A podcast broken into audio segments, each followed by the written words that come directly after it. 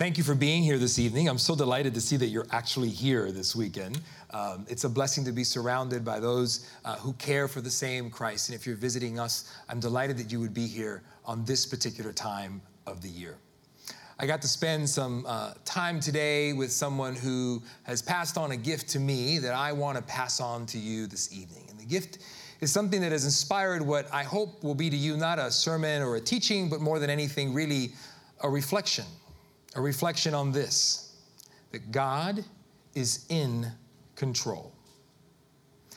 Earlier today, uh, my best friend JC had a birthday. Today is his birthday, and his wife and his uh, daughters planned a surprise breakfast pajama party for JC.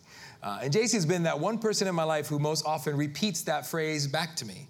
Uh, and I was delighted to show up. People had all kinds of funny pajamas and onesies and monster slippers. And I just put a robe on top of the clothes that I was wearing because I wasn't going to do all that. But it was wonderful that the extrovert got to sleep in and wake up to a party.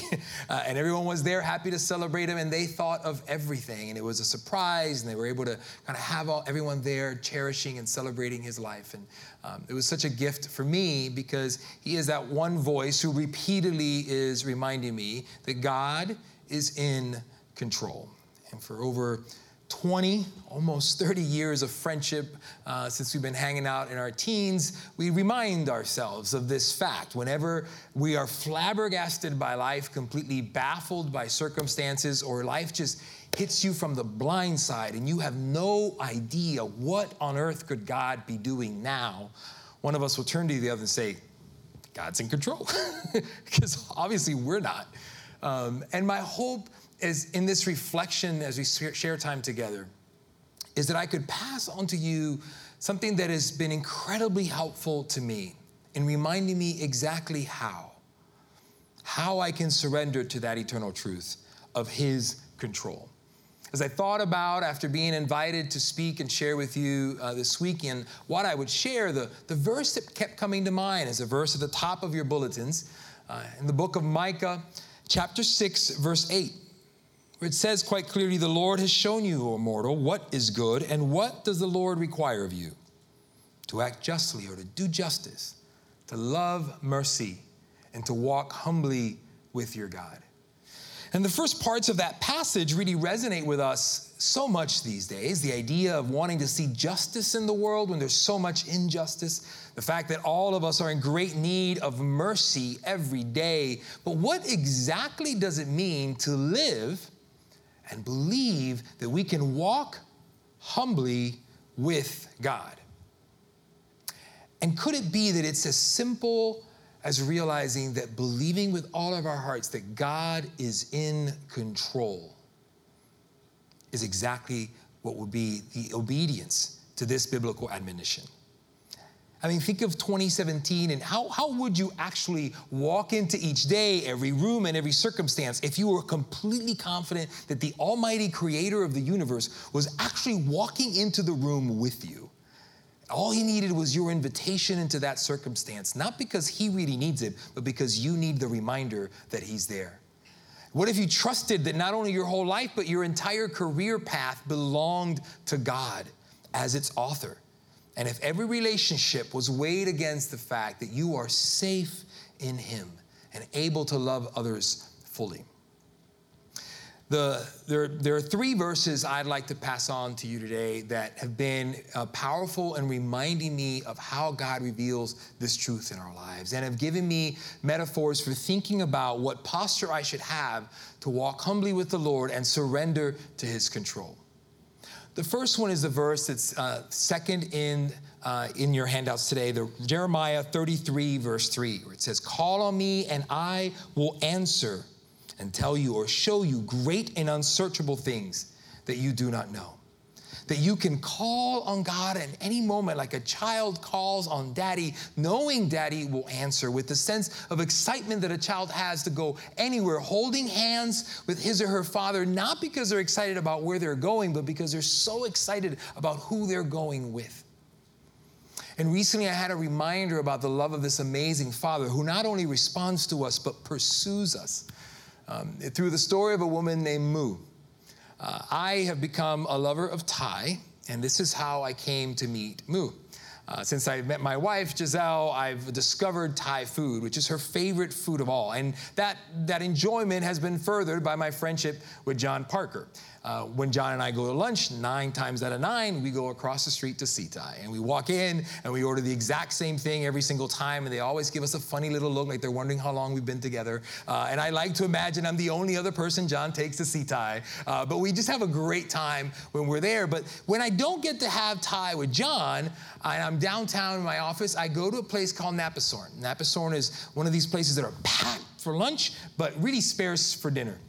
And I'm there at Napasorn meeting with a buddy for lunch, and we sit down, and I'm greeted by this very perky, lovely woman uh, who I did not know uh, was the namesake for the restaurant. But at the moment I ask her name, she says her name is Moo. And with great hesitance, I ask, How do you spell that? Is it moo like the cow? You know, she, she's like, Yes, M O O, but it actually means fat pig. Uh, because when I was a little baby, I was big and I ate a lot, and that was my parents' nickname for me. My sister's nickname is Nice, which means pretty lotus flower. so after the story, she's, she's going on and on, and she's so bubbly and so talkative. She starts apologizing, and I'm sure you guys want to sit down and you want to eat and you want to get to your food. So let me walk away from your table. I'm just so excited because I just met Jesus Christ, and I was like, whoa, whoa, whoa, what? What did you just say? And, and she, she starts to tell us how the Lord had come to her in a dream. Now, I've heard how in some of the hardest to reach countries in the world, Jesus Christ has been revealing himself to people in visions and dreams who have never heard the gospel before and are surrendering their life to the Lord by that supernatural experience. And here she was telling me how she had dreamt that she had been to Jerusalem, that she had been transported to the Holy Land, and she's walking down the streets of Jerusalem, and everyone she sees is busy getting ready, and they're cleaning up and they're decorating, and everybody is so, so busy. She can't even get out of anyone what's actually going on. What are they preparing for? Finally, she shakes one woman and asks her, like, what is happening? And the woman looks at her with so much excitement in her eyes, and she said, Jesus is coming. Jesus is coming. And in that moment, she says that she looked up and she saw like a mountain towering over this entire city was Jesus Christ. And as she looked at him, he bent over and picked up the entire village in his hands but then when she looked down and around, it wasn't just the city of Jerusalem, it was the whole world. People from every nation were being held together in his arms, and they all sang and praised the Lord and worship. And next thing you knew, she's waking up in bed, tears streaming down her cheeks, her dog next to her bed, and she's wondering what has just happened. And all she can say is, Yes, Lord, I am yours.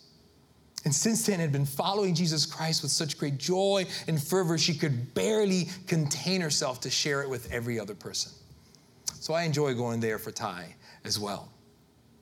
But the thought that this God who would answer the heart and the need of someone who doesn't even know how to call his name is the same God who loves you as his child. And if you call, he will come running, he will answer to your call. What if 2017 you believed with absolute certainty that even when you felt so far away and you're like you've fallen so far behind, you knew all you had to do was speak his name because your father is that close by. He desires to be nearer than your breath, closer than your heartbeat. If his is the world and everything in it, you are always in your daddy's house why not live every day of this new year like a child in your father's house? Because a child in the house of a good father has nothing held back from him. All things are his. All you must do is call on him, and he will answer. A second picture for me that has been very helpful is in the next verse in your bulletins. Now, this is a passage that often is misused uh, because when things are not going so well, people want to use this to encourage us. And you can believe that God is a good father, but sometimes you're really wondering, what is he up to? And where is he at? And if he's so good and he loves me, is he really in this? Because I'm just not feeling the love. And I have been guilty of that at times. In fact, on one occasion, a dear friend of mine, a godly, righteous woman, someone who I knew was an incredible uh, leader and worker in the organization where she was at, she was someone who loved the Lord dearly and loved her people, was an HR manager uh, for a technology company here in town, one of Ross Perot's businesses. And they just started to downsize, and she was responsible for much of that whole process, helping the leadership lay off rounds and rounds and rounds of people. And then eventually, after she helped shut down the whole company, they laid her off. And she was calling me in dismay to announce the fact that she had been laid off. And she had hoped that she'd be able to hold on to a role somewhere in the company, but deep down inside, it's not like she really wanted to leave Orlando. And she's telling me the story, and I reacted in such a way that I do not recommend you react when someone calls you for comfort. Till this day, she reminds me if I see her, my reaction to this call. I, when she told me she got laid off, I bursted out in laughter. Uh, because all I could think of, just knowing who she was, knowing how, how much God loves her, I knew He was setting her up for something good. I've learned since then, and I don't do that anymore when people give me bad news. I don't crack up. Um, and recently I got to practice my improved skill at that with a friend right here at Summit. And Sam Arocha reminded me recently of the time honored tradition here of giving people random Hispanic names when you tell personal stories. And so I'll call him Hector. And so Hector is a school teacher, and Hector had been teaching third grade in some of the hardest schools in town with great passion for loving and serving children in these schools. But him and I had befriended each other over a few coffees and lunches, and we'd begun to talk about an appetite to do more, to do something different, maybe even outside of the classroom. And um, then one day I see Hector walking in, and we say hello, and Hector tells me, You know, they transferred me to fifth grade. And I'm like, oh, wow, yeah. And how do you feel? Like, well, you know, and everything he said was positive, but I could tell he was not necessarily excited about this transition or how he would do in this new environment. And then I saw him a few days later at something we had here, and he says to me, you know, they transferred me to fifth grade. Like the first words out of his mouth after hello. And then after that, I think the next Sunday, I'm, we're getting coffee. Hector walks up. I'm like, hey, how's it going, brother? He's like, good. Did I tell you they transferred me to fifth grade? I was like, you know, you've told me that three times already each time you've seen me. But in the weeks that followed, he gets a random call. A call inquiring whether he was the Hector who controlled the occupational page on LinkedIn for the school district. And so he responded after checking on his profile that years ago, when he had actually signed up for it and wanted to connect with other people that worked in the district, he had clicked on a button that made him the person that controlled the corporate page for that organization. So uh, he responds, says, Yes, that's me, starts to help and volunteer the HR department and their recruitment efforts. And the more he gets involved there, the more he also gets excited about what his next transition might be. And eventually asks the supervisor there for a letter of recommendation to maybe go find work somewhere else. And after so much giving and volunteering and serving, there's silence. There's no response to any of his inquiries, any of his calls, any of his emails. And you can imagine how frustrating that was for him when he thought maybe there was an avenue here for something better. And sometimes that's exactly how we feel with the Lord. I feel like we're calling, no one's on the other side. I once heard Andy Stanley provide a definition or an interpretation of Romans 8:28 that it, the verse actually means that it is it means that the lord answers every prayer you would pray if you knew what god knows. That if you saw things from his perspective the things you'd actually actually ask for would be very very different. The life in scripture that uh, i think of often in this context uh, is the life of joseph Jeremiah speaks those words we read a moment ago about knowing that we can call on God. But Jeremiah is, is, a man who's been called from an early stage in life to serve the Lord as a prophet. And at the moment, he's in prison. And he's, he's in prison because he's telling the king and the people who live in the city of Israel that, you know what, even though you've been trying to fight off and believe that God's going to do something different, those Babylonians outside the gates are coming to get you and you will be in exile. And this is not going to end the way that you hope. And because it's deflating the hopes of everyone in town, they lock them up. But Jeremiah also knew the end of the story. He knew that God was also going to return his people and restore his promise and his glory in them. Joseph does not have the advantage of a clear prophecy that predicts his future, but he does also start a relationship with God early in life. Early in life, he has this dream that incites the jealousy of his brothers because it sounds a lot like he's going to be in charge of things one day. And so bad is the envy and spite towards him, they eventually plot to kill him, come short of that, sell him into slavery, and convince his dad that he's dead. And he's off to Egypt as human property. And here's someone who, in their heart of hearts, known they've done no wrong, deserve not to be where they're at. Where is God now? And it's so interesting that in that very chapter 39 of Genesis, it says seven times it makes reference to the fact that whatever happened with Joseph, God was with Joseph.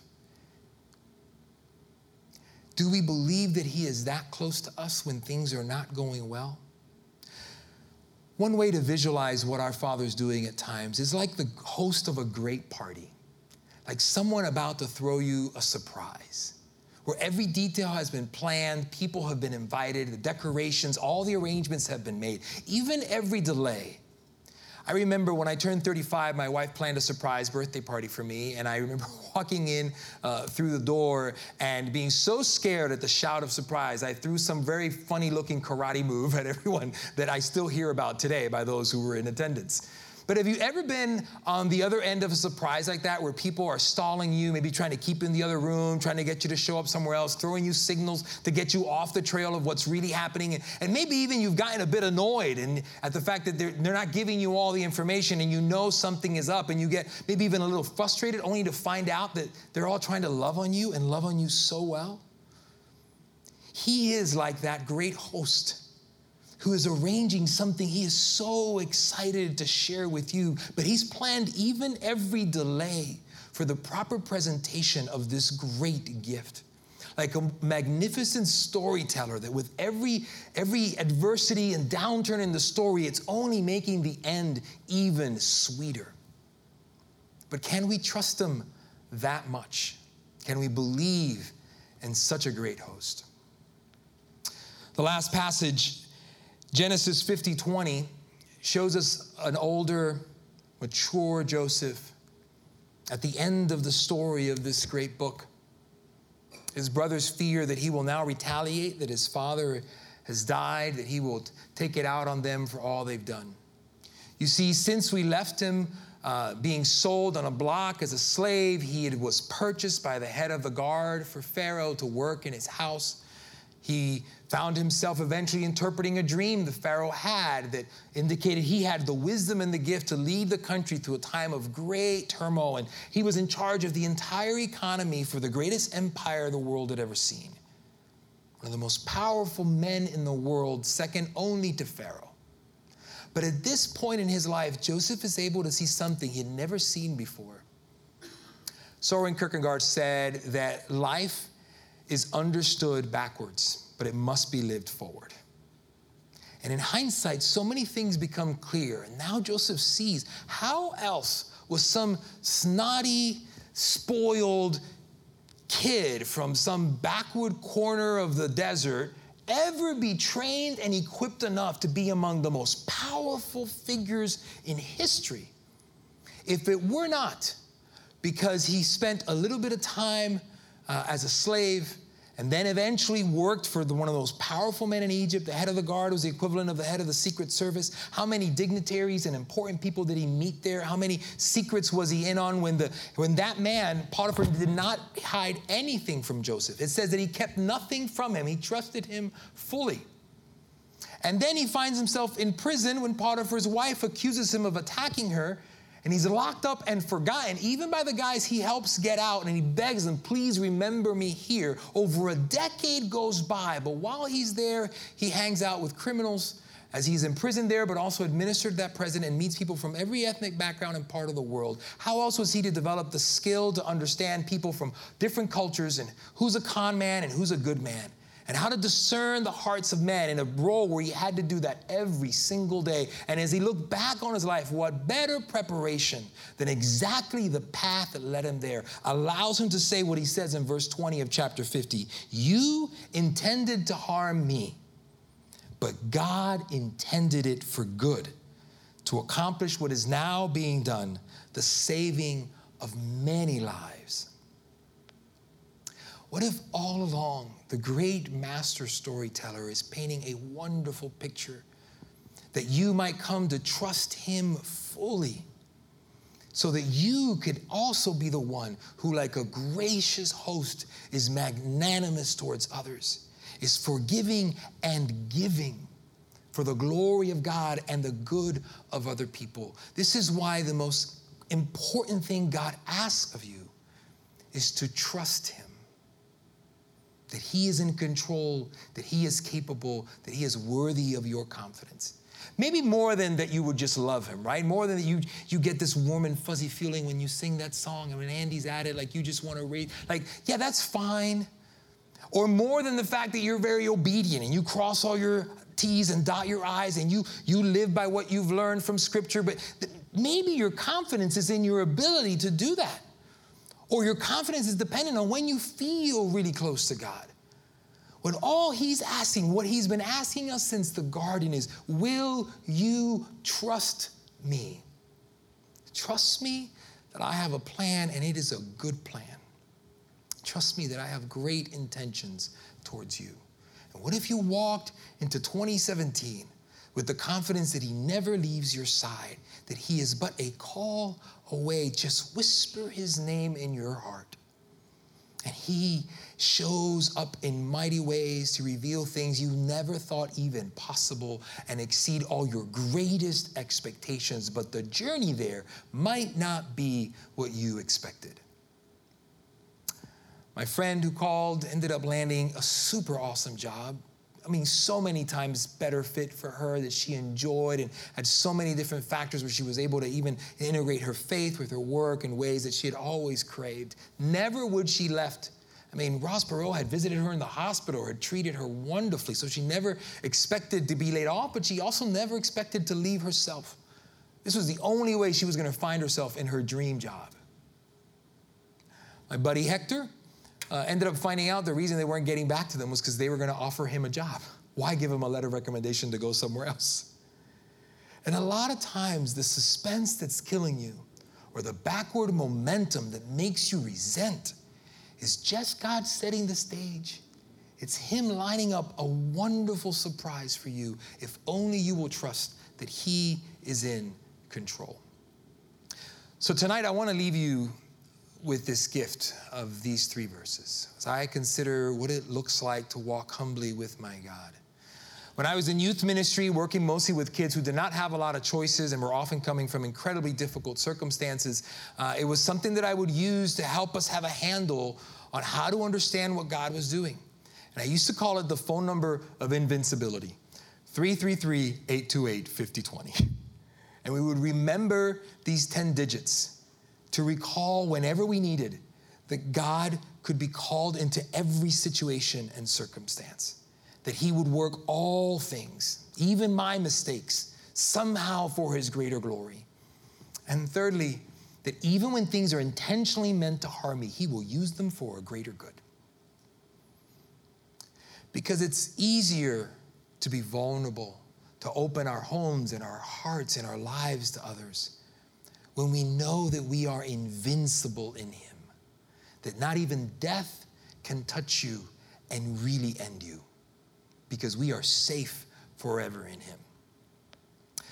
Second, I want to offer you something that has been really encouraging to me. Uh, if you use the YouVersion Bible app on your phones, um, if you have that and you open the app, um, on the bottom menu in the bottom right, there's a little option for sort of additional resources. Uh, says more. On the top, it says videos. Uh, and they've got all these great videos like the Jesus film and other stuff. And you scroll down, and there's some stuff from a project that I've been excited about. A couple guys have started something called the Bible Project. And so there's an introduction to the Gospel of Mark, and then there's something that says wisdom. And this neat little trilogy introduces the three books that are part of the, the wisdom literature genre in Scripture uh, Proverbs, Ecclesiastes, and Job. And they're helpful in explaining something I've struggled to make clear before now in conversations with friends and encouraging brothers and sisters in Christ that there is a God who, when you read the scriptures, seems to interact in real time with us. We call, we pray, He answers, He responds, we obey, He rewards. But then there's, a, there's this sovereign dimension at which He operates above all things. And when I look at these videos, they introduce Proverbs as with the metaphor of a brilliant teacher who teaches you to hear the principles of God, so obey them, abide by them, you live a good life, break them, you live a bad life. The beginning of wisdom is the fear of the Lord. And this is wonderful truth to know, especially early in life, even though a bit simplistic. Ecclesiastes is akin to a cynical middle aged man who says over and over again, you know, life is meaningless. Because you can do everything right and things still go wrong, and you can be a scoundrel and life just keeps getting better for you. But in the end, the author joins with this cynic uh, to say, in fact, even though that may feel that way, even though it's hard to grasp what is happening in life and why things occur, it is still right to live by the principle that the beginning of wisdom is the fear of the Lord. And then, thirdly, uh, Job who's a righteous man who does so well. God is praising him in the presence of his angels, talking about how great Job does and how much he loves him. And the Satan, the accuser, comes forward and said, Well, you know, he's just working the system. He's just doing what you'd say because he, so he can get everything he wants. And the trial begins as Job loses everyone and everything he has diseased and lonely. His friends come around only to judge him, to say, Surely you've done something wrong. And after this emotional roller coaster and these ups and downs, Job rages, demanding a response, and God shows up in a thunderous storm and this voice that resoundingly calls Job's to attention for obscuring his plans with words that have no wisdom. And he goes into this tirade, giving this tour of the universe. And were you there when I set in motion the stars in the sky, when I opened up the floodgates, when I laid the foundations of the earth? Were you there? Can you call to attention the thunder and lightning or tame the Leviathan? And after verse after verse after verse of this, all Job can say is, I, I, I could not, I should not have spoken. And he is humbled. He can't even say anything back to God. Because at the end of the day, when you feel like you need to know why, oh Lord, is this happening, He wants you to know I am controlling every detail of this entire creation, and the entire universe is part of my orchestration, and I love you. And I am preparing a wonderful story with your name on it. And I don't need to explain to you, and even if I tried, you could not possibly understand all that I'm doing. So just trust me. Lastly, I'm going to throw out a challenge to you. When I heard Moo's story and that she shared that visual, all I could think about was that old Sunday school song. He's got the whole world in his hands. He's got the whole wide world in his hands. He's got the whole world in his hands. Could I ask you to sing that verse with me? Would you join me? Don't leave me up here singing by myself, okay? So I want to hear your voices, okay? He's got the whole world in his hands, he's got the whole wide world. In his hands, he's got the whole world. In his hands, he's got the whole world in his hands. God is in control. Let us pray. Father, we thank you. Thank you for the great and beautiful gift it is to be invited by you, to be co laborers in the building of your kingdom. You've made it clear. You want us to, to walk in your path, to do justly, to live our lives according to the line that you've laid out for us. You challenge us to love mercy, to lean in every single time we wish to bring about wrath or revenge, to ignore the despair of another. You call us to have mercy. How could any of these be possible, O Lord, if we have not fully surrendered our will and our want, our dreams and our desires to the God who is sovereign, who is in control? Lord, this is not about whether you are in our favor or not, it's whether we are in yours. Have we lined up our lives with the work of your beautiful story? we believe that we can live 2017 as children in our Father's house. a father who is a great host and a magnificent storyteller. And when he doesn't tell us all the details, when he doesn't share what he's doing, it's because he's getting ready. And who are we to question his methods when all he's trying to do is teach us to trust him so that we can be part of the great adventure with him? May we know, O Lord, to walk humbly with you in 2017. In the name of your precious Son, Jesus. Amen.